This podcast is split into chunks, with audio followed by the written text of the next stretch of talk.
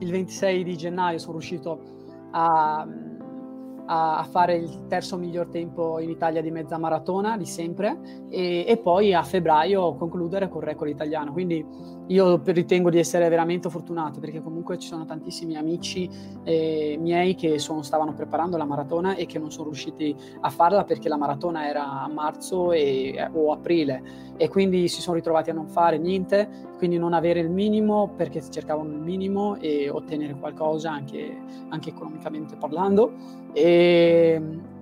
però non sono riusciti. Quindi io mi ritengo già fortunato.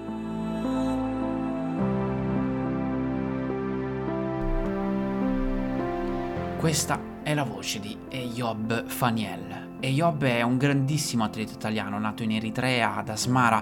È il maratoneta più forte della nazionale italiana, con un attivo il record nazionale sulla maratona. Ha corso 2 ore, 7 minuti e 19 secondi. Pensate, ha fatto proprio quest'anno il record italiano battendo Stefano Baldini. Eyob in questa intervista si racconta facendoci vivere il suo sogno, ha l'ambizione di diventare ancora più forte di quello che è e di non fermarsi al record nazionale che ha appena raggiunto.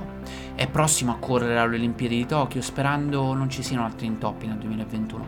È sicuramente la nostra speranza più promettente nella disciplina regina dell'atletica, la maratona.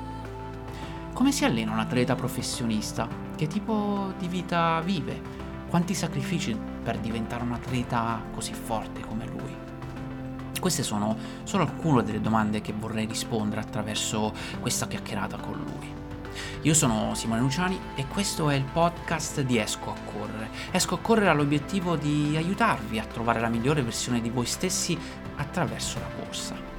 Lo facciamo con un canale YouTube, Esco a Correre, con il sito escoaccorrere.com e con un gruppo privato su Facebook che si chiama Esco a Correre Club, e vi invito a venire a trovarci anche là. Ovviamente lo facciamo anche attraverso questo podcast. Se vi va, passate a trovarci anche negli altri canali e condividete con gli amici runners, così che possiamo far diventare questa community ancora più grande. Come dico sempre, più siamo e meglio è per tutti. Non vi rubo altro tempo, vorrei fiondarmi direttamente a parlare con Eyob.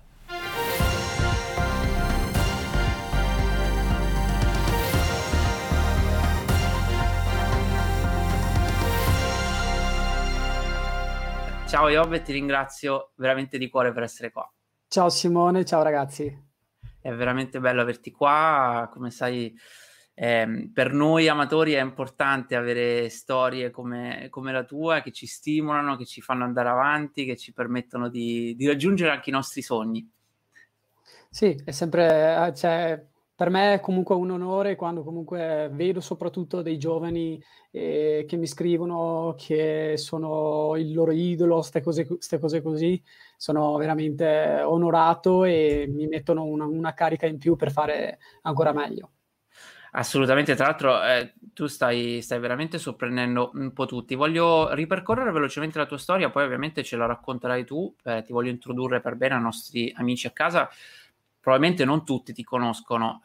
Tu ti sei trasferito in Italia nel 2004, abbiamo detto sei un italiano di origine eritrea, e però hai debuttato in azzurro nel 2017, quindi neanche tantissimo tempo fa. E hai già collezionato un bel po' di risultati interessanti, hai già partecipato a Coppa Europea con il 10.000 a Minsk, hai già vinto una maratona importante come quella di Venezia, che per noi è una top class, è una delle maratone più importanti in Italia. Hai già partecipato ai mondiali di mezza maratona, dove hai concluso 37esimo, poi correggimi se sbaglio qualcosa, a Valencia, se non ricordo male.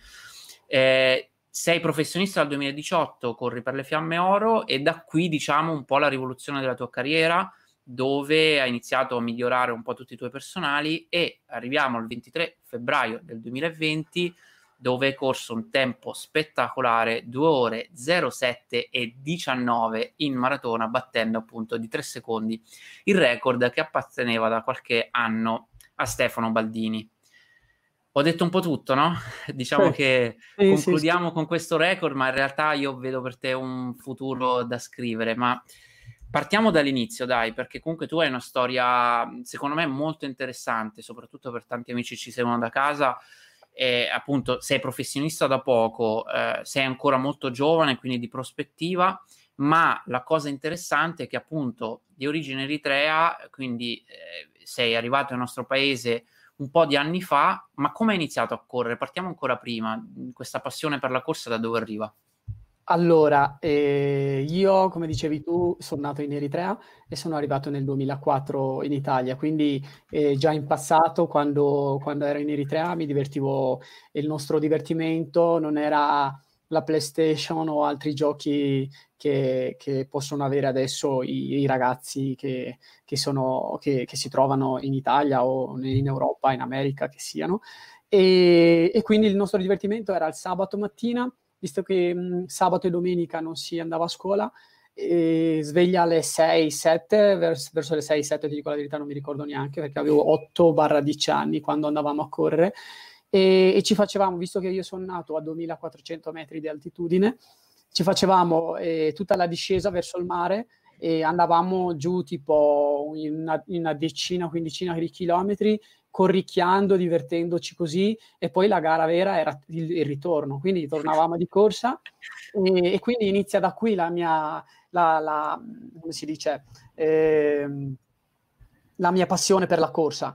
Poi sono arrivato in Italia e ho iniziato subito a giocare a calcio, mi sono integrato abbastanza facilmente, anche perché l'Eritrea era stata colonizzata dall'Italia, quindi tante cose si assomigliavano, ecco, quindi non è stato difficile per me adattarmi, e una volta iniziato a giocare a calcio nella scuola e tutto quanto, e nel 2009 nel frattempo ho avuto 2 infortuni gravi, 2 slogamenti, mi sono slogato tutte e 2 le caviglie giocando a calcio, quindi non potevo più giocare a calcio, e quindi mi hanno invitato a fare atletica, visto che il gruppo atletico di Bassano, che io sono di Bassano, quell'anno era riuscita come allievi, era riuscita a fare il minimo per i campionati italiani di società, però gli mancava uno che facesse i 1.500 e i 3.000, e in quell'occasione mi hanno chiesto se un mesetto prima, 2 o 3 settimane prima, mi hanno chiesto se potevo correre per loro, così mi sono iscritto e ho fatto le mie prime due gare, ecco. E da lì inizia piano piano, poi alternavo, facevo andavo ad allenarmi atletica e poi andavo a calcio e così via, cioè ero sempre distrutto, finché a un certo punto mi sono proprio deciso e basta, ho deciso di fare l'atleta a tempo pieno, 5 giorni, poi piano piano ho iniziato a allungare fino adesso a fare 13-14 allenamenti alla settimana. Ma dimmi una cosa, quando è che ci si accorge di avere un talento come il tuo?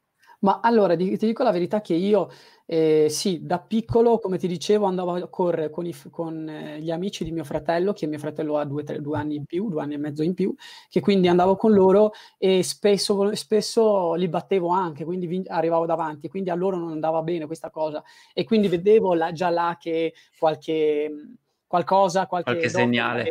Qualche segnale mi era già stato dato. E poi arrivato in Italia, però mi ricordo alle prima media, seconda media, anche penso fino alla terza media, non riuscivo a scendere sotto i 3 al chilometro.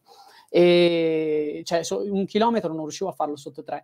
Piano piano, però, con gli allenamenti e così via, guarda caso, sono riuscito a fare la maratona intera a 3:01 e la mezza maratona a 2:54. Quindi diciamo che quindi ben... devo dire che tutto sta negli allenamenti soprattutto. Certo, e poi adesso ci arriviamo. Volevo rimanere ancora un po' nel tuo passato, perché secondo me, a me perlomeno interessa molto questa tematica, ovvero appunto sei arrivato... che età avevi quando sei arrivato in Italia? Avevo 11 anni. Ok, e appunto sei arrivato in questo paese, nord, sud, ti sei trasferito subito? Sono arrivato direttamente a Bassano del Grappa e ci sono rimasto per 3 anni a Bassano del Grappa, poi mi sono spostato a Cassola, che è il paese che confina, e sono stato lì proprio al confine, e che poi è un paesino un po' più piccolo, quindi tutto l'insieme delle cose succedevano a Bassano.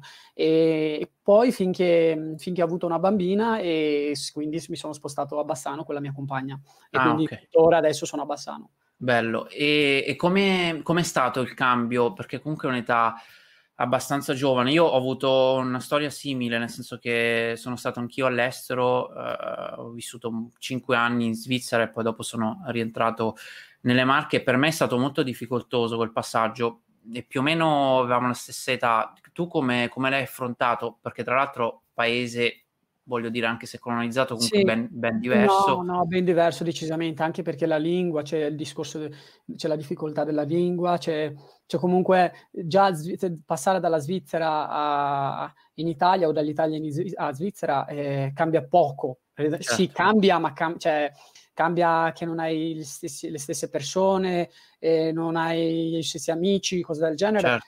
Però passare dall'Eritrea in Italia è cambiato completamente tutto, perché quando dico completamente tutto, cambia tutto. I primi giorni sono stati difficili per me, soprattutto perché io sono arrivato a febbraio del 2004 e faceva un freddo che me lo ricordo ancora, e quindi mi sono subito traumatizzato dal freddo, e fino adesso non sono ancora riuscito ad accettare il freddo, però non ti invito a Londra, allora, sennò... no grazie, ci sono stato anche a Londra un po' di mesi, quindi lo conosco benissimo anche Londra, e quindi sono, come si dice, dopo 2 settimane abbiamo avuto la fortuna che subito dopo 2 settimane che eravamo arrivati abbiamo iniziato la scuola, e la scuola ci ha aiutato molto a integrarci, e poi eravamo giovani, quindi viene tutto più facile, dico la verità, e poi l'insieme delle cose. Ho avuto comunque amici che mi hanno sempre aiutato a integrarmi, e mi hanno sempre accettato per com'ero, e anche se non parlavo la lingua, piano piano però quando ho iniziato a parlare meglio la lingua è stato tutto più facile, devo dire la verità. Chiaro, quindi soprattutto abbiamo cotto bene come paese, diciamo. No, guarda, io a Bassano mi sono trovato subito bene, e fino adesso non mi posso lamentare per niente. Bene, importante, dai. E quindi arriviamo all'età dove praticamente diventi un professionista, quindi nel 2018, e che cosa cambia per un atleta che comunque magari corre per divertimento, per passione, quando appunto diventa un lavoro, perché poi effettivamente sei pagato per correre, quindi qual è il vero cambiamento? Allora, a me è cambiato poco, è cambiato, perché comunque ti mette hai la tranquillità di avere uno stipendio, quindi di pensare semplicemente ad allenarti e basta, quindi ti toglie tantissimi pensieri che... Purtroppo non avendo un'entrata, io per esempio prima di entrare dentro le Fiamme Oro, la polizia, e prima delle Fiamme Oro ero anche un atleta del Venice Marathon, che anche Venice Marathon mi ha permesso per 2 anni di allenarmi, di fare solamente dall'atleta a tempo pieno, e quindi come si dice, lavoravo in piscina, e quindi sveglia alle 4, andavo a lavorare in piscina, facevo le mie 6 ore il giorno così, e tornavo a casa, correvo, quindi già cambiava il discorso che arrivavi già stanco negli allenamenti, anche se comunque la testa ce l'ho sempre avuta, devo dire la verità, che il fatto di voler fare l'atletica il mio lavoro, quindi ero proprio deciso. Soprattutto a me piacciono le sfide, e quando comunque sentivo qualcuno che mi diceva non ce la farai o altre cose, queste erano il mio pane quotidiano, ecco, che mi faceva... Hai avuto tante persone che ti dicevano così? No, per fortuna ho avuto tantissime persone che credevano in me, e non posso dire altrettanto, ma un bel po' di persone che non ci credevano, o almeno come si dice, non credevano che riuscissi a spaccare o ad arrivare a questi risultati. Quindi è anche grazie a loro che sono arrivato qua, quindi li vorrei ringraziare, perché comunque io sono una persona che gli piace la sfida, vuole sempre sfidare, quindi preferisco più una sfida che uno che mi dica bravo, hai fatto bene, così e cose del genere. Quindi anche grazie a loro sono riuscito a lavorare, ad allenarmi fino ad arrivare a correre, a diventare professionista, e poi ovviamente quando diventi professionista hai prima di tutto la responsabilità di dover far bene, perché comunque corri per una società come le Fiamme Oro, la polizia che ci crede, quindi devi rappresentare un corpo, quindi è molto, come si dice, è un bel impegno. E poi prima di tutto per me stesso, ho una famiglia dietro, ho la mia compagna e adesso 2 bimbe, perché è nata da ormai 3 settimane la mia bimba, la seconda bimba mia, quindi grazie. E quindi è anche normale pensare di far bene, e poi ma ancora più onore, essere un atleta di questo livello e avere famiglia, ma soprattutto certo, ma però penso che la prima cosa deve essere volere, cioè se tu vuoi una cosa e ti piace farla e ti diverti e tutto, per me, io ritengo di essere uno delle persone più fortunate, perché comunque faccio di lavoro la cosa che mi piace fare, il mio hobby, la cosa che mi piace fare, quindi mi ritengo veramente fortunato e mi viene tutto facile perché lo faccio divertendomi. Infatti ti volevo chiedere, i sacrifici che bisogna fare da atleta professionista sono importanti rispetto alla vita che facevi prima, nel senso ti pesano ogni tanto, senti appunto il dovere di dover... Ma non che il dovere, però... come si dice, è un circolo vizioso che tu devi allenarti, la cosa più bella è quella quando realizzi il tuo sogno e riesci a ottenere il risultato che vuoi, quindi per ottenere quello devi allenarti e cercare di sacrificare delle cose, quindi è un circolo vizioso dove devi fare sempre le stesse, cioè devi fare le stesse cose sempre per ottenere quello che vuoi, quindi alla fine lo faccio bene e mi diverto, poi sì, sicuramente è impegnativo, perché comunque prima della maratona, prima di fare il record italiano, sono stato via 3 mesi fuori da casa, fuori dalla bimba e dalla mia compagna che aspettava la seconda figlia, che aspettavamo la seconda figlia. Certo. Quindi è molto difficile da questo punto di vista, tanti non lo accettano, preferiscono rimanere a casa, cercare di allenarsi da casa e ottenere quello che riescono. Invece io sono un po' più testardo, ho questa cosa in testa e voglio ottenerla. So che potrebbe durare per vari anni quello che è, però finché ce la faccio, finché mi viene tutto abbastanza facile, vorrei approfittarne. Puoi fare. Beh, questo immagino che sia la differenza tra un atleta professionista e un campione professionista, come quello che stai diventando tu. E tu hai fatto un salto pazzesco, mi sono andato a vedere un po' tutta la tua cronostoria, i tempi che realizzavi, dal mezzo fondo in poi, un po' tutta la tua crescita personale, e ho visto che sei saltato da 2 ore e 12 per poi fare un record italiano, quindi c'è stato un salto in pochi mesi rispetto a questo tempo nella classe regina, diciamo. Secondo te che cosa è dovuto? Hai cambiato qualcosa in questo periodo? C'è un segreto che ci vuoi dire su come sei riuscito a tirar giù così tanto su una distanza? Ma allora, segreti nell'atletica c'è poco, tranne che allenarsi e avere soprattutto un mazzo, un mazzo così, e avere un gruppo, e poi cambia tra un gruppo e un come si dice, un gruppo dove si è affiattati, dove ci si trova bene, dove tutte le cose vengono automaticamente, tutto più facile, dove ci si trova uno con l'altro, quindi se hai un insieme di persone che ti appoggiano, ti semplificano un po' tutto, e diventa tutto più facile, e quindi potrebbe essere questo il segreto. Però Io comunque già l'anno scorso, 2019, valevo già qualcosa in meno del 2012. Non sono riuscito a esprimermi bene perché comunque nell'atletica vale anche tanto la fortuna, non solo nell'atletica. In qualsiasi maratona soprattutto, perché è una gara... La maratona, che è una gara lunga dove ti può succedere qualsiasi cosa e, come si dice, bisogna essere molto fortunati. E io nell'anno 2019 sono stato sì abbastanza fortunato, perché sono riuscito a fare la mezza maratona, il record, abbassando di penso oltre 2 minuti.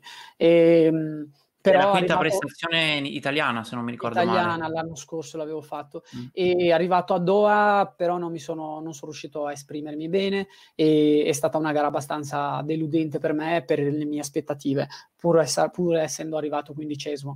E quindi già l'anno scorso valevo qualcosa, non è stato un boom di risultati, dove dal 2018 sul 2019 sono arrivato a togliere quei 5 minuti, quanti minuti sono? Sì, 5 minuti. Sì.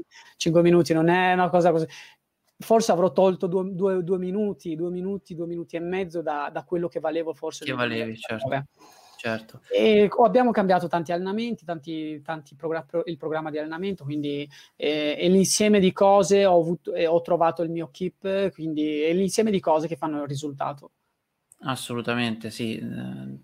Immagino, essendo maratoneta, ovviamente dei livelli un pochettino diversi, però ovviamente ti capisco, perché soprattutto per la maratona, come dici tu, bisogna avere tanta fortuna che quel giorno che ti dedichi a quella gara va tutto liscio, e purtroppo non è sempre così. Poi ci vuole la gara giusta, il percorso giusto, le persone giuste attorno, insomma, quello può fare tanto la differenza. Sei arrivato a migliorare un record che resisteva da un po', e tra l'altro fatto da probabilmente uno degli atleti più forti che l'Italia abbia mai visto in questa distanza, comunque tra i più forti, probabilmente top al mondo in quel periodo. Ha vinto Stefano Baldini, ha vinto anche le Olimpiadi e non solo. Tu dove ti vedi? Perché sei molto giovane, e io ho la sensazione, appunto, vedendo questa tua crescita e soprattutto cercando di conoscerti anche mentalmente, che è quello che secondo me fa poi l'atleta più che il fisico, è la testa. E ti vedo molto motivato. Dove vedi i tuoi limiti? Allora, per vedere i limiti sicuramente bisogna arrivare a correre una distanza e provare, riprovare e non riuscire più ad abbassare quel risultato che stai ottenendo. Io per fortuna sto riuscendo a abbassare piano piano e ottenere sempre più risultati, quindi non riesco a immaginare il mio limite o il mio, come si dice, dove potrei arrivare. E ovviamente il mio sogno l'ho già realizzato chissà quanto tempo fa. Poi ovviamente noi siamo umani, siamo progettati per mettere sempre sogni dopo sogni e metterci degli obiettivi, e quindi il sogno ogni volta lo mettiamo sempre oltre, l'asticella si alza sempre. L'asticella adesso, prima era forse partecipare alle Olimpiadi, e provando a partecipare alle Olimpiadi sono riuscito a fare il record italiano, e adesso non solo provo a partecipare alle Olimpiadi, ma sicuramente punto più alto. Il sogno, come si dice, non è a pagamento, non è niente. Quindi io sogno in giusto, già che ci sono, sogno in grande, e mi piacerebbe sognare una medaglia. E quindi... sei nato in una generazione, o comunque fai parte di una generazione di atleti, soprattutto nella maratona, di altissimo livello. Penso che noi come specie umana stiamo vivendo il momento migliore, no, per la maratona. È stato appena provato che si può correre sotto le 2 ore, anche con tutti gli aiuti del caso. Ci sono, insomma, degli atleti che valgono veramente tempi importanti che qualche anno fa sembravano impossibili, Però, insomma, tu sei lì. 2 ore e 7 è un tempo che ti mette alla ribalta, comunque, che ti avvicini a questi fenomeni che vediamo a livello internazionale, sicuramente. Decisamente. No, decisamente. Io credo ancora che abbiano ancora una marcia in più, gli atleti che scendono sotto le 2 ore 2 o le 2 ore 3 addirittura, che scendono sotto le 2 ore 3, e penso che abbiano una marcia in più, e il resto però non credo siano impossibile da fare. E io ho avuto la fortuna di poter andare a correre con gli atleti di Claudio Berardelli in Kenya, a Kapsabet, e quindi ho visto la realtà dei keniani, ho visto la realtà, sono andato ad Asmara ad allenarmi, la realtà degli eritrei, quindi adesso mi piacerebbe molto andare in Etiopia a vedere anche come si allenano, come sono gli atleti etiopi, anche se ho avuto il piacere di conoscerli in varie gare, e quindi ho scoperto, ho visto cosa in realtà hanno, cosa hanno in più di noi, in poche parole, e posso semplicemente dire che hanno la fame in più di noi, e loro vivono di fame, e se riescono a ottenere i risultati possono portare a casa pagnotta, come si dice da noi, e se invece non ottengono i risultati non portano niente. Quindi sta tutto nel sopravvivere, e quando metti una persona a sopravvivere, a provare a sopravvivere, fa del tutto per poter portare a casa qualcosa. Quindi penso sia quella, la differenza tra noi e loro. E quindi torniamo al punto di prima, dove la testa fa molto più del... Conta tanto. Io ho il piacere che, vicino a casa mia ho un mental coach che mi segue sempre, che si chiama Sandro Gianesin, e quindi sono contento, onorato di averlo come mental coach che mi aiuta, ecco. È molto importante. Io sono convinto che la testa è quella che veramente può distruggere i limiti che ci poniamo, che alla fine sono quasi sempre mentali.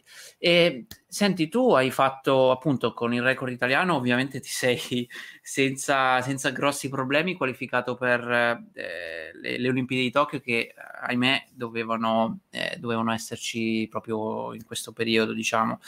E ovviamente un lockdown di mezzo, una pandemia, è cambiato il mondo. Io ho sempre chiamato questa pandemia il casino in cui ci siamo ritrovati, il che mi è dispiaciuto tantissimo, soprattutto per voi atleti che appunto avete lavorato così tanto per prepararvi, arrivare pronti appunto a un'Olimpiade, che è un'occasione quasi unica. E come stai vivendo questa cosa? Sia a livello di come ti sei comportato, diciamo, in questi 3-4 mesi di quasi chiusura totale, e a livello psicologico come sei riuscito ad affrontare questo periodo? Allora, come dicevo in varie interviste e a tutti i miei amici e tutti quanti, io penso di essere uno delle persone più fortunate del 2020, perché comunque sono riuscito nei primi 3 mesi a ottenere tutto quello che si poteva ottenere, non tutto, ma quasi la metà delle cose che si poteva fare. Infatti, sono riuscito a vincere la Bolzano, dove dopo 30 passi anni che non vinceva un italiano. Non vinceva un italiano, mi sono tentato di dirlo. Grande risultato, anche. Complimenti. E poi a gennaio scusa,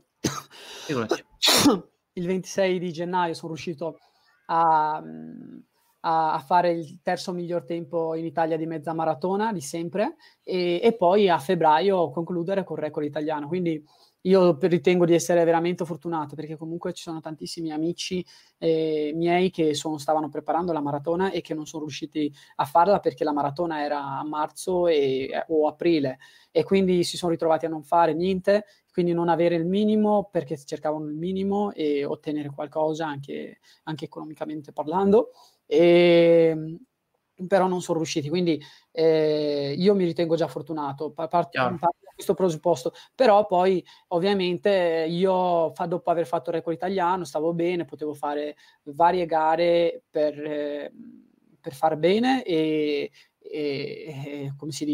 giocarmela e recuperare, poi riprendere, cercare di far bene anche le Olimpiadi, perché stavo bene. Però, sono andati così, quindi io come ti dicevo prima, mi ritengo fortunato, sia per quello che anche perché comunque ho degli amici che hanno avuto la sfortuna di aver incontrato il coronavirus o aver perso dei genitori per il coronavirus. Quindi io devo dire la verità, mi ritengo fortunato, anche perché nella mia famiglia o nei miei cari non ho avuto casi positivi o addirittura decessi. Ho avuto tipo il mio amico Cody che ha avuto il papà che è mancato, quindi vorrei ricordarlo ancora adesso e vorrei fargli le mie condoglianze ancora anche dopo vari mesi, e quindi pensando a loro mi ritengo veramente molto fortunato. Caspita, certo.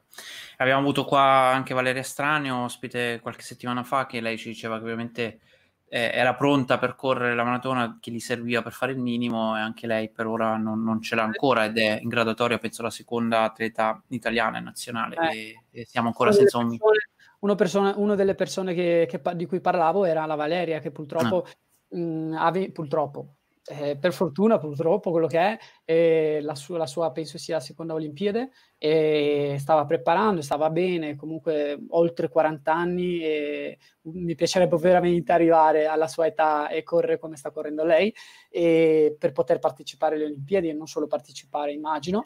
E però purtroppo si è ritrovata, come lei, la Giovanna Epis o altri atleti che non sono riusciti a fare la maratona. Ce la faranno, però vedrai che ce la faranno, c'è ancora tempo, sperando che ovviamente si riesca a gareggiare. Io nel mio piccolo ho avuto lo stesso problema, stavo veramente bene, stavo cercando di preparare Londra per un tempo per me ovviamente importante, e ovviamente è saltato tutto. Abbiamo ancora Valencia che sembra si farà, si spera a dicembre, e quello penso sia un po' l'unico appuntamento che hanno quegli atleti che non hanno ancora il minimo per farlo. Ho ricevuto proprio una newsletter ieri da parte dell'organizzazione dicendo che tra l'altro i primi 10 classificati a Valencia, la maratona di Valencia, avranno già il passo olimpico, indipendentemente dal tempo che andranno a correre. Quindi questo è sicuramente una buona iniziativa per dare una chance in più appunto a atleti come Valeria Straneo e tanti altri. E invece a livello di... ovviamente per te cambia relativamente poco, perché anzi probabilmente tra un anno sarai ancora più forte, perché ti stiamo vedendo crescere molto bene. Io vedo in te che c'è ancora veramente tante cartucce da sparare, e però... ovviamente non avendo gare immagino che hai cambiato un po' la preparazione. Decisamente, abbiamo cambiato la programmazione, ma come dicevi tu prima, a me cambia poco, o addirittura l'importante è che si faccia l'anno prossimo, perché ecco, questa è la differenza. Certo. E quindi cambia poco se si farà il prossimo anno, anzi spero di fare un'Olimpiade a fine anno, perché anche se vedo che stanno saltando tante gare o all'inizio del prossimo anno, per poter avere un'esperienza in più, perché comunque avrò 28 anni, quindi un'esperienza in più mi farebbe semplicemente solamente che bene. E quindi questo. Poi però per quanto riguarda gli allenamenti, ultimamente sono stato fermo per varie settimane, addirittura un mese, perché comunque dopo la maratona, visto che non c'era niente, sono stato fermo e mi sono dedicato semplicemente alla famiglia, visto che ero via da tanti mesi. E poi abbiamo iniziato piano piano, ma niente di che, cioè, a differenza di tanti atleti che stavano spingendo perché credevano, e spero che ci sia almeno qualche gara adesso, visto che si sta aprendo qualcosa in pista o su strada, che facevano degli allenamenti veri e propri. Noi col mio allenatore abbiamo deciso di prendercela comoda, tranquilli, che non c'era fretta, perché comunque senza avere obiettivi è difficile anche focalizzarsi e cercare di come si dice, di mantenere la concentrazione. Certo, la concentrazione. E quindi sarebbe anche abbastanza stupido allenarsi, farsi male per non preparando niente, ecco. Quindi certo, abbiamo deciso di fare poco o niente. Adesso piano piano stiamo iniziando, adesso siamo a Livigno, ora mi trovo a Livigno e ci stiamo faremo un periodo qua e poi il secondo periodo adesso vediamo se farlo a St. Moritz o se Trier e poi e così via, piano piano sperando si apra qualche gara, ecco. Chiaro, adesso poi ti chiederò la tua settimana tipo. Prima di questo ti volevo chiedere tecnicamente, perché non conosco la burocrazia, tecnicamente il tuo tempo per le Olimpiadi sarà valido a prescindere? Sì, quindi sarà anche valido. 2000. 2021 non ci saranno problemi, questo è importante. E, ok, arriviamo così a, appunto, sei a Livigno, come mi hai detto prima di questo collegamento, invidia totale perché amo quelle zone. E, com'è una tua settimana tipo? Raccontaci un po' a noi comuni mortali. Allora, adesso stiamo facendo 2 allenamenti al giorno, quasi tutti i giorni, quindi da 13 allenamenti a settimana. E l'allenamento consiste, cioè la giornata consiste nel svegliarsi la mattina presto, 7:30, fare colazione, e verso le 10 uscire fuori ad allenarsi, quindi prima delle 10 fare tutto quello che si può fare, prepararsi, fare stretching, tutti gli esercizi, e poi alle 10 partire per allenarsi, e finito l'allenamento si fa stretching, esercizi, quello che è, si torna, doccia, si va a pranzare, e una volta finito di pranzare si torna in camera, si riposa quello che è, un'ora, 2 ore, mezz'ora, e poi si inizia di nuovo a prepararsi per la seconda uscita, di nuovo stretching, quello che è, si parte per il secondo allenamento, e poi si torna su in camera, doccia, e tempo di fare 2 cose personali, e sia chiamare o navigare su internet, quello che, leggere un libro, quello che è, si va a cenare, e poi quei ragazzi, adesso qua siamo in 12-13 altri ragazzi, quindi atleti, quindi ci troviamo molto bene e cerchiamo di divertirci, facciamo passare il tempo giocando a ping pong, a calcetto, a carte o a PlayStation, quello che è, e quando non abbiamo il massaggio, perché poi c'è anche in mezzo un massaggio da fare, scarico ogni 2-3 giorni, quindi... Bello. Avete allenamenti separati, immagino, cioè su misura, a seconda del... Sì, decisamente, però spesso volentieri cerchiamo di adattarci e cercare di fare il lavoro insieme, perché comunque aiuta molto a allenarsi in gruppo, e quindi cerchiamo di allenarci insieme, cercando di cambiare qualche allenamento uno, quell'altro un po', e così via dicendo. Però noi qui, per esempio... ci stiamo allenando quasi sempre insieme, io, Stefano La Rosa, e Crippa, Neca Gennet, Neca, certo. E poi ci sono gli altri ragazzi che si stanno facendo, che sono Yeman, Crippa e Isoglami e via dicendo, che sono tutti insieme, e poi però spesso volentieri ci troviamo, facciamo dei lavori insieme o semplicemente dei fondi, come succede pomeriggio più o meno, ci alleniamo spesso volentieri insieme, e poi la mattina spesso ci alleniamo insieme quando ci sono delle uscite semplici da fare. Certo, e quali sono gli allenamenti tipici? Cioè in una settimana quanti sono i fondi lenti, quante le ripetute? Allora, non abbiamo allenamenti settimanali, ma abbiamo allenamenti più o meno, li dividiamo in 9-10 giorni, in cui mettiamo quasi tutte...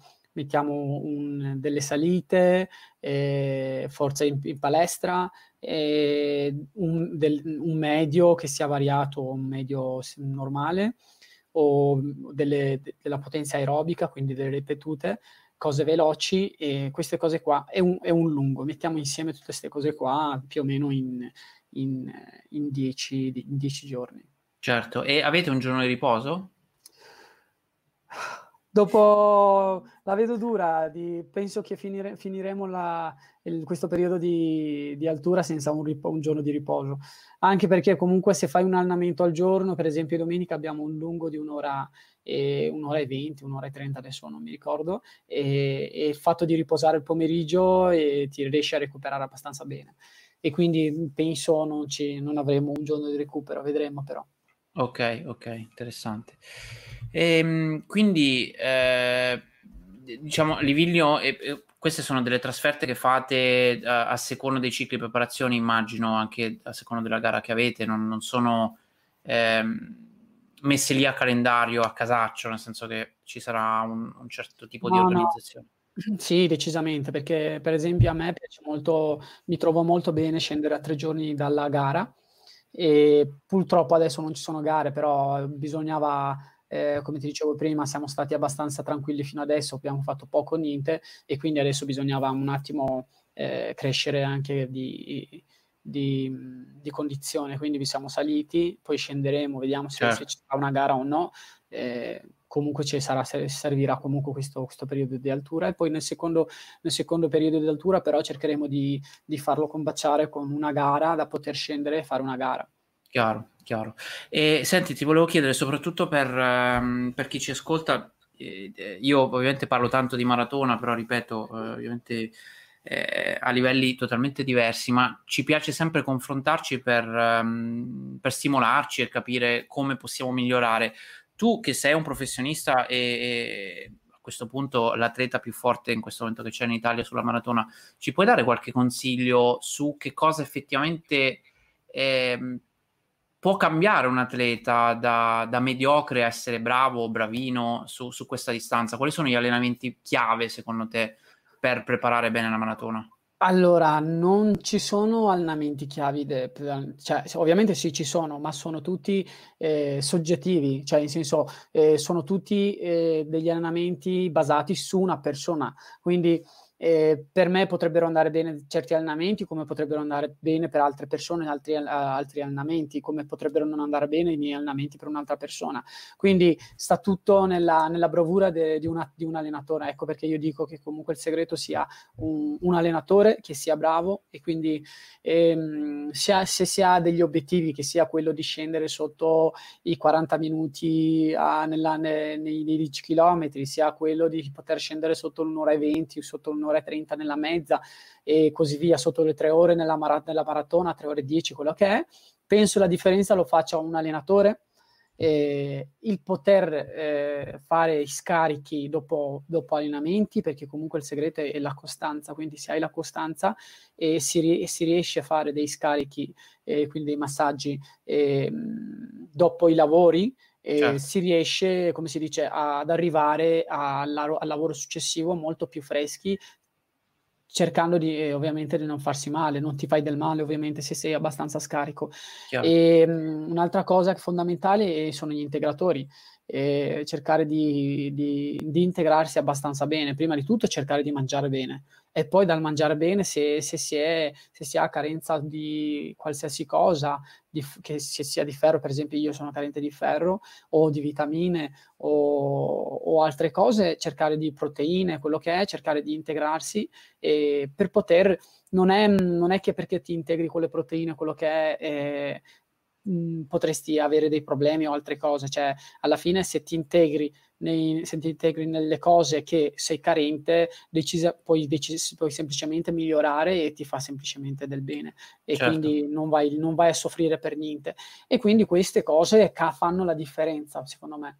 Chiaro. E l'alimentazione come la curi? Avete degli esperti che vi seguono? Io per dirti ho un nutrizionista, Luca Simoni, che è di Padova, molto bravo, e che lui mi segue sempre, e ogni mese penso sia... Sono passato da vari come si dice, nutrizionisti, e mi sono trovato benissimo con Simone, con Luca Simoni, quindi mi sono rimasto da lui, e tuttora sono veramente felice di lavorare con lui. E il mangiare ovviamente tutto basato sia sugli allenamenti che sulla persona, sugli allenamenti che devi fare, sul periodo in cui ti trovi, quanti mesi, quante settimane mancano dalla gara, tutte queste cose qua basate, calcolate. Stiamo facendo veramente un buon lavoro con Luca, quindi sono molto felice io di... Bene. Poi ci passi il contatto, che i nostri amici continuano a chiederci un nutrizionista, qualcuno che l'ha intervistato. Decisamente. Penso posso consigliarlo senza pensarci 2 volte, basta che non so, penso che ci sia anche su internet Luca Simoni, basta che scrivete Luca Simoni, secondo me lo trovate, certo, ed è bravissimo. Grazie. E poi volevo aprire velocemente l'argomento che è stato un po' l'argomento dell'anno, ovvero delle scarpe, appunto, con la piastra di carbonio. Ne abbiamo parlato un po' con tutti gli atleti qua del tuo livello, e soprattutto c'è un po' una sorta di, come si può dire, ci sono due scuole di pensiero a livello internazionale, chi le ama, chi le odia, chi le vorrebbe bannate e chi no, chi ha migliorato i tempi grazie soprattutto a queste scarpe, magari sono usciti con miglioramenti pazzeschi su un po' tutte le distanze. E tu su cosa ne pensi? Dove ti schieri? Ovviamente le usi perché... Allora, non riesco a capire chi dica che non si debbano usare, quindi devono metterle via, non proprio non si può neanche sentire, perché comunque i tempi cambiano e bisogna andare a passo col tempi. E bisogna continuare a migliorare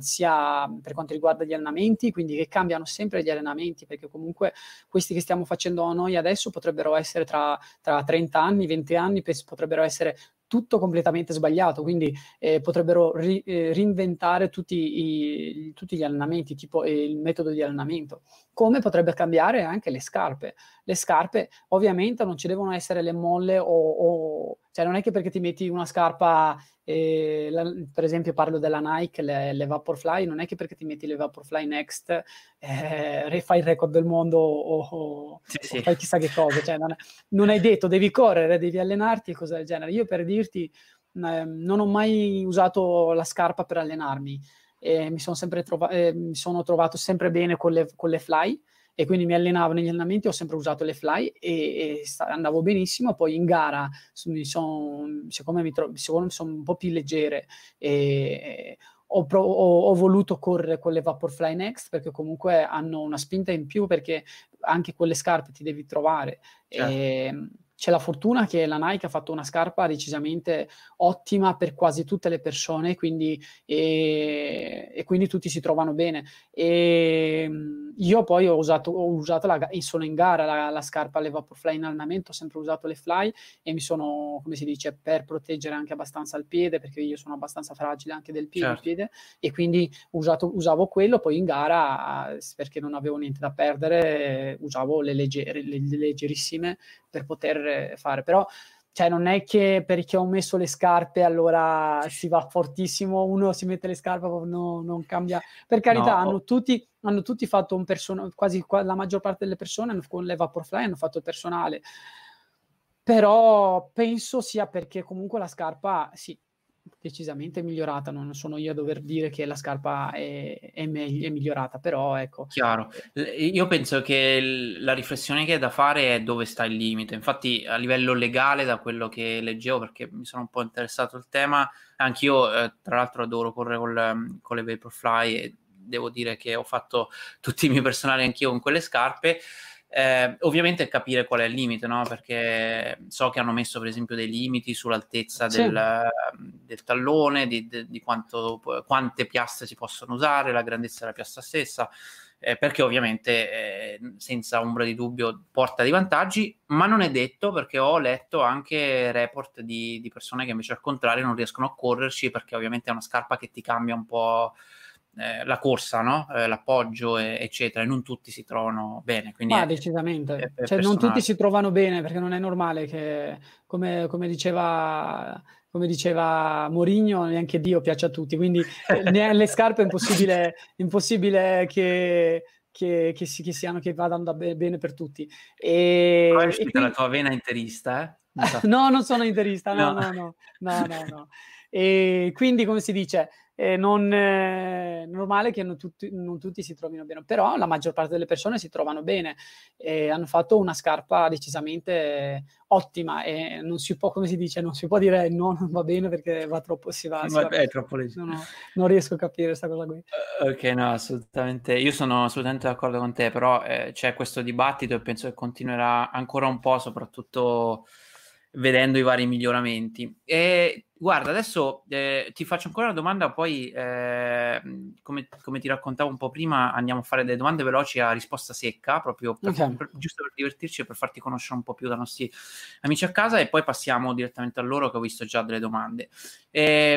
Torno un attimo quando hai fatto il tuo record italiano, che tra l'altro io ti ho conosciuto lì, perché prima sinceramente sentivo poco parlare di te, a parte ovviamente qualche gara, poi da lì sei diventato un po' famoso a livello nazionale e anche internazionale. E abbiamo avuto qua Baldini e abbiamo parlato di te. Ti volevo chiedere, ti ha chiamato dopo il record? Cosa ti ha detto? Ma allora, Stefano ci conosciamo bene, perché comunque ci conosciamo da quando facevo i raduni da giovane, da un po' di 5-10 anni fa, 5-6 anni fa, ecco, perché io ho iniziato tardi a fare l'atletica, e ci conosciamo da un bel po'. E sono veramente onorato di aver fatto il record di Stefano Baldini, perché comunque è simbolo dell'atletica italiana, e poi, come si dice, sì, mi ha fatto i complimenti sia sui social che in contemporanea alla gara che ho fatto c'erano i campionati campionati italiani di indoor assoluti, e quindi lui era lì e mi ha fatto in live i complimenti, quindi sono veramente onorato di ricevere complimenti da una persona come Stefano. Grande. Io mi emoziono sempre quando vedo dei record di questo genere. Sono molto affezionata qua in UK alla Paula Radcliffe, e quando è stato battuto il suo record sinceramente ho pianto, perché per me era la mia idola, certo. È vero che i record sono fatti per essere battuti, però ci sono dei personaggi che ovviamente sono su dei piedistalli, no? E pensi che non cadranno mai, certo. E non che ovviamente se il record è battuto poi il personaggio stesso in qualche maniera sparisca, sempre un atleta pazzesco. E ora ti faccio una serie di domande, come ti raccontavo, per farti conoscere ancora meglio dai nostri amici. Corsa in montagna o al mare? Corsa in montagna o? Al mare. Al mare, decisamente. Al mare. A quanto corri lento? Allora, da 3,40 a 4, quando vado lento 4, però parto 4,30 e poi scendere arrivo sempre a 3,40, proprio quando, almeno che non mi senta troppo bene, e corro a 3,30. La tua scarpa preferita? La Vomero. Wow, che modello? La Vomero, l'ultima. Tutte mi piacciono tutte. Il tuo orologio GPS preferito? Garmin, allora, il mio preferito sono le... Madonna, come si chiama? 235? La Forerunner 235. Adesso però è uscito il 245 e penso sia migliore, perché ce l'ho qua e penso sia il top. Sì, ce l'ho anch'io. Il top. È il top, sì. Se potessi acquistare... Questa è una domanda un po'... fa sorridere di solito. Se potessi acquistare al supermercato uno tra velocità e resistenza, cosa compreresti?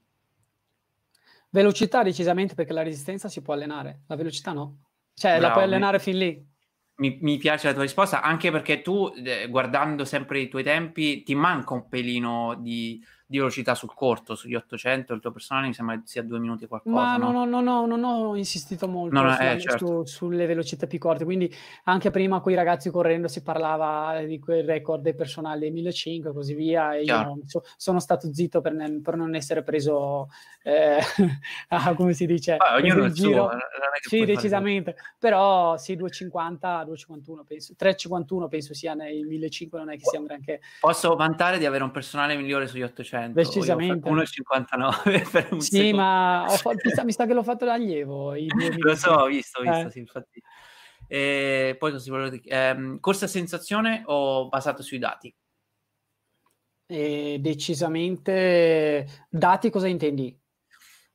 Cuore, passo, insomma, sensazione, no. Così senza orologio, ti piace analizzare i dati e tutto quello che c'è? No, sensazione, però poi dopo mi piace sempre guardare alla fine i dati, però corro a sensazione. L'importante è guardare, sì. Questa è una domanda bastarda. Italia contro Eritrea, chi tifi? Decisamente l'Italia. Sicuro? Sì, decisamente. Anche allora, diciamo che io comunque sono cresciuto in Italia. La maggior parte delle cose che mi ricordo l'ho fatta in Italia, e quindi mi sono trovato veramente bene qui. Decisamente Italia, anche perché sono sicuro che l'Italia vincerebbe. Sì, se si parla di calcio vincerebbe l'Italia, quindi meglio essere dalla parte vincente. Meglio ti fare facile. E poi ti chiedo, se potessi scegliere ovviamente tra vincere una medaglia d'oro alle Olimpiadi o fare il record mondiale in maratona, che cosa sceglieresti? Vincere Olimpiadi. Ok. E concludiamo la mia parte facendoti una domanda che sto facendo a tutti quelli che invito in questo studio virtuale. Per me è una domanda ricca di significato, soprattutto perché ci sto facendo un progetto sopra, poi ne sentirete parlare. Ti voglio chiedere che cos'è, in parole tue, per te la corsa? Divertimento. Wow, parola secca così. Bello, mi piace, divertimento, grande. Grazie mille, sono felicissimo di questa chiacchierata. Adesso vado a scorrere un po' le domande. Ragazzi, avete ancora un po' di tempo per fare tutte le domande, intanto le vado a cercare. Allora,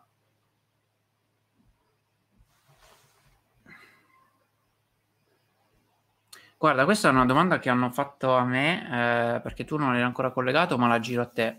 Di Sebastiano: se per ottobre vorrei fare una maratona, secondo te il periodo per allungare il chilometraggio è sbagliato visto il caldo? Ah, ovviamente relativo in questo periodo qua, correndo una maratona ad ottobre.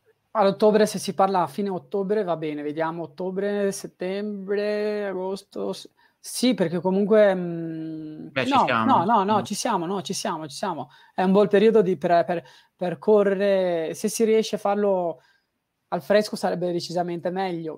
Non ovviamente sfinirsi, perché comunque bisogna arrivare alla maratona, perché bisogna arrivare. Tanti fanno gli errori che si sfiniscono prima di arrivare alla maratona, quindi non bisogna sfinirsi, cercare di integrarsi comunque continuamente, per cercare di pesarsi prima e alla fine dell'allenamento, per capire quanto liquido si è speso, in poche parole, e per poi cercare di capire come bisogna integrarsi, quindi cercare di bere più possibile lungo il tragitto. Se ha la fortuna di avere qualcuno che ti può seguire in bici, cercare di bere, di farsi passare sia i sali minerali che l'acqua, quindi bere, bagnarsi sempre, perché fa caldo, quindi questo è il mio consiglio. Però sì, decisamente si può iniziare a fare dei lunghi, ogni 15 barra,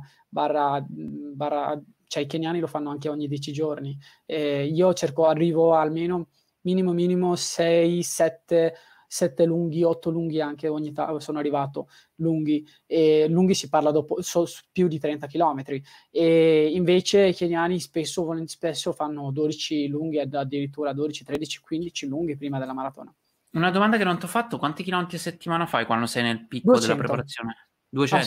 Sono arrivato a fare 200 km a settimana per preparare la maratona di Siviglia. Però non una settimana, varie settimane, cioè di 2 mesi dove ho fatto 200, 190, 200. Wow. Poi volevo ringraziare in diretta Gelb Mannaccia 98 che ha fatto una donazione al canale, grazie mille, ovviamente aiuta a supportare il lavoro. E poi vediamo, c'è qualcuno che ti ha visto, Pumarichi, un grande fan di Esco a Correre, e ha detto che ti ha visto solo la partenza l'anno scorso a Jesolo alla mezza la sera, poi è arrivato dietro di te e tu eri già dolce, eccetera. Ovviamente ci sta. E poi questa Antonio dice che ti ha visto alla Boclassi di Bolzano, che sei stato eccezionale. Un sacco di commenti di persone che ti amano a pieno, ma li puoi leggere anche tu, immagino. Poi qualcuno dice, Luca Billi dice che il mental coach sta allenando a 250 km e non può seguirti. Ciao Luca, immagino, è sempre in allenamento e quindi anche lui si allena, quindi probabilmente si starà allenando quest'ora, dopo lavoro. Anche Angelo ti scrive: bravissimo, molto determinato e competitivo, insomma stai acquisendo. Questa è una bella domanda di Pipoc 5: per un fondista come te quanto ti aspettavi la vittoria della Bo Classic su 10.000? Ma si può dire neanche un po', perché sono partito che sono tornato dall'Eritrea a 2 giorni prima. Di solito torno 3 giorni, 4 giorni prima, e purtroppo ho perso l'aereo. Scusate. Salute. Grazie. E sono, come si dice, ero in Eritrea 4 giorni prima, 5 giorni prima avevo fatto il lungo di 33 chilometri, quindi già non me la gara, quando il mio allenatore Ruggero Perti mi ha messo 33 chilometri a 5 giorni, 4 giorni dalla gara, mi sono detto vabbè, mi sa che non vuole proprio che corra bene alla gara. Devo andare solamente per partecipare, cercare di far bene, di fare un test. E poi il giorno della partenza arrivo all'aeroporto, mi dicono che l'aereo non si è presentato, quindi dovevamo partire il giorno dopo, e quindi è stato tutto un corri-corri. Sono arrivato alla gara, stavo bene e sono partito. E il primo giro ho fatto fatica a ingranare un po' il ritmo, poi dopo il primo giro tutto più facile, vedevo che si continuavano a staccarsi atleti fortissimi e mi chiedevo ma non era possibile la cosa, e piano piano e la cosa bella è stata che comunque ero io che facevo le azioni per poter staccare gli atleti fortissimi, quindi avevi il controllo della gara. Avevo proprio il controllo della gara e poi prima dell'ultimo giro ho provato a staccare il Becchele che teneva il miglior tempo del 2019 di 5.000 metri, e quindi quando l'ho visto che in 30 metri gli ho dato 5 metri mi sono detto boh dai, allora forse oggi potrebbe essere la mia giornata, però mi ero già accontentato del secondo posto, devo dire la verità. Poi ho provato ed è arrivata la vittoria. Grande, grandissimo. Enrico ci chiede se l'alimentazione nei giorni di allenamento prevede regole specifiche. Un po' ce l'hai raccontato, però non so se c'è. Allora, sì. Per esempio noi l'ultima maratona non l'abbiamo fatto, però spesso facciamo il carico-scarico di carboidrati, che è quindi una settimana prima, dal sabato al mercoledì, cercare di non mangiare carboidrati per poter eliminare più carboidrati possibile, e quelle che comunque potrebbero essere dei carboidrati scadenti che non ti potrebbero dare una mano nei momenti di difficoltà nella maratona. Quindi poi quando li hai finiti tutti cercare da mercoledì di mettere più carboidrati possibile, quindi mangiare più carboidrati possibile, certo. Mangiando poco o niente di verdura, e ecco, questo facciamo prima della cosa, però bisogna essere seguiti, bisogna sapere, bisogna vedere se va bene, cioè tutto l'insieme delle cose, quindi non è semplice. Daniele ci chiede, c'è stato o c'è qualche momento in cui invece proprio non riesci a ottenere quell'obiettivo o miglioramento che ti aspetti anche durante gli allenamenti, come reagisci in quei momenti? Ma no. Non ti capita? No, picchia, non è che non capita, però sì, capitava perché mi infortunavo prima di poter raggiungere quell'obiettivo, perché comunque se l'insieme delle cose funzionano spesso si ottiene quello che si vuole, o almeno ci si arriva vicini. E invece l'unica difficoltà quando hai l'insieme delle cose che non arrivi al risultato e il fatto, come si dice, e l'infortunarsi prima. Ecco, questo mi succedeva in passato e questa cosa mi faceva veramente distrarre. Ecco questo. E poi ovviamente devo filtrare un po' perché non abbiamo tantissimo tempo. Antonio, volevo chiedere se preferisci maratona o mezza maratona. Ma mi trovo meglio nella mezza maratona, devo dire la verità. Ah sì? Wow. La mia gara preferita è mezza maratona. Bello, allora mi sa che vedremo un sotto l'ora. Speriamo, pronostico. Perché come dicono in tanti, la medaglia, bene o male, cioè il record è fatto per essere battuto. La medaglia, bene o male, la vincono per forza delle cose, sempre, tutti, perché certo. Cioè, almeno 3 le medaglie devono vincerla. Che faccia 5 ore, che faccia 2 ore, che faccia 3 ore, le medaglie vengono comunque assegnate ogni 4 anni, ogni 2 anni per quanto riguarda gli mondiali. Però ci sono dei muri che sono fatti per essere, che se viene battuta da una prima persona, poi nessuno ti può, cioè sì, possono scendere, ma sono comunque secondi ad essere scesi, che può essere la mezza maratona. Per me la mezza maratona sarebbe bello, se scendi sotto l'ora ci dobbiamo assolutamente rivedere. E poi vediamo, questa è una bella domanda che mi sono sempre chiesto anch'io: si nasce maratoneti o si diventa? Solo una delle due risposte. Ma maratoneti si diventa, decisamente si diventa. Grande. E anche questa è una bellissima domanda di Matteo Amelio, un altro grande fan. C'è stato qualche atleta in particolare che è stato per te fonte di ispirazione in quello che facevi? Decisamente, cioè, allora, a me come atleta, io non sono, devo dire la verità, non sono uno che si dice che si impressiona molto per i risultati o ha degli idoli, cose del genere. L'unico, il mio idolo, devo dire la verità, è Vandel de Lima, che è colui che è arrivato terzo agli Olimpiadi del 2004 quando Stefano Baldini ha vinto, pur avendo riscontrato quel brutto episodio, è arrivato con un sorriso a 32 denti, che si vedevano 32 denti. Quindi per me è proprio il simbolo delle Olimpiadi, è il simbolo del sacrificio e soprattutto dell'accontentarsi. Penso sia il mio idolo, ecco. Lui è quello che mi esprime fare del bene, soprattutto accettare le cose per come sono e accontentarsi. E anche dal tuo idolo traspare la tua anima, perché non è da tutti avere come idolo un atleta di questo genere, che anch'io tra l'altro apprezzo tantissimo, però ovviamente ci sono risposte più semplici, ecco, tutto qua. E guarda, facciamo un'altra domanda di Daniele. Usi integratori alla caffeina? Ho provato ad usare caffeina in un lungo e ho fatto una brutta fine e mi sono dovuto fermare per fare i miei bisogni, quindi da quel giorno in poi non l'ho più usati. E uso le... faccio vedere la Pro Action e le Ultra Race. Mm-hmm.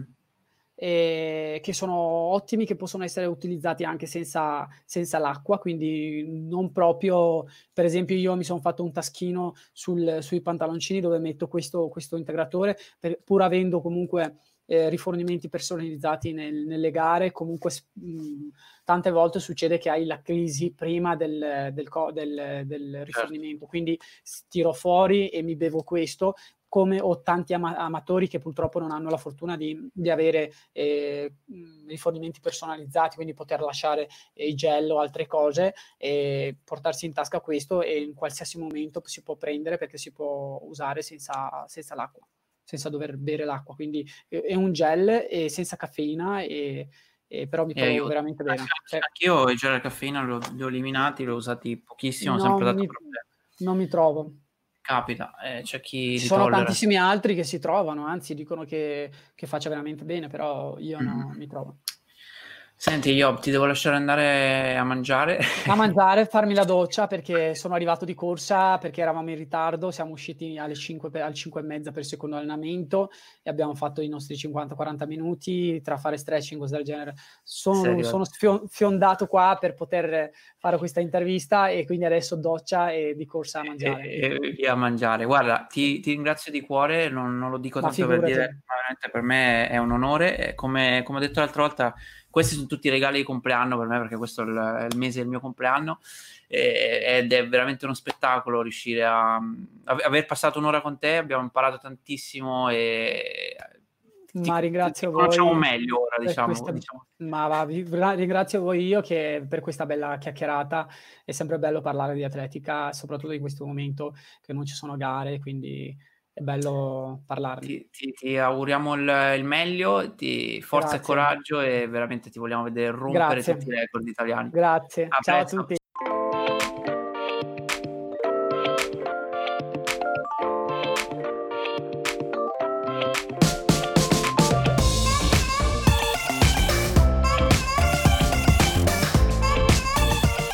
Pensate, è forte questo ragazzo, no? Io faccio il tifo per lui, è un talento evidente, ma penso che ci sia anche molto altro rispetto al talento. È una persona onesta, traspare positività, non so, veramente, veramente una bella chiacchierata. Io gli auguro di scrivere tante pagine di storia, ne ha già scritte un bel po', direi, soprattutto a un record italiano che resisteva da tanto e mica male, però chissà, magari una medaglia alle Olimpiadi, le prossime o quelle dopo ancora, sarebbe veramente favoloso. Io penso che lui abbia veramente tanti margini di crescita.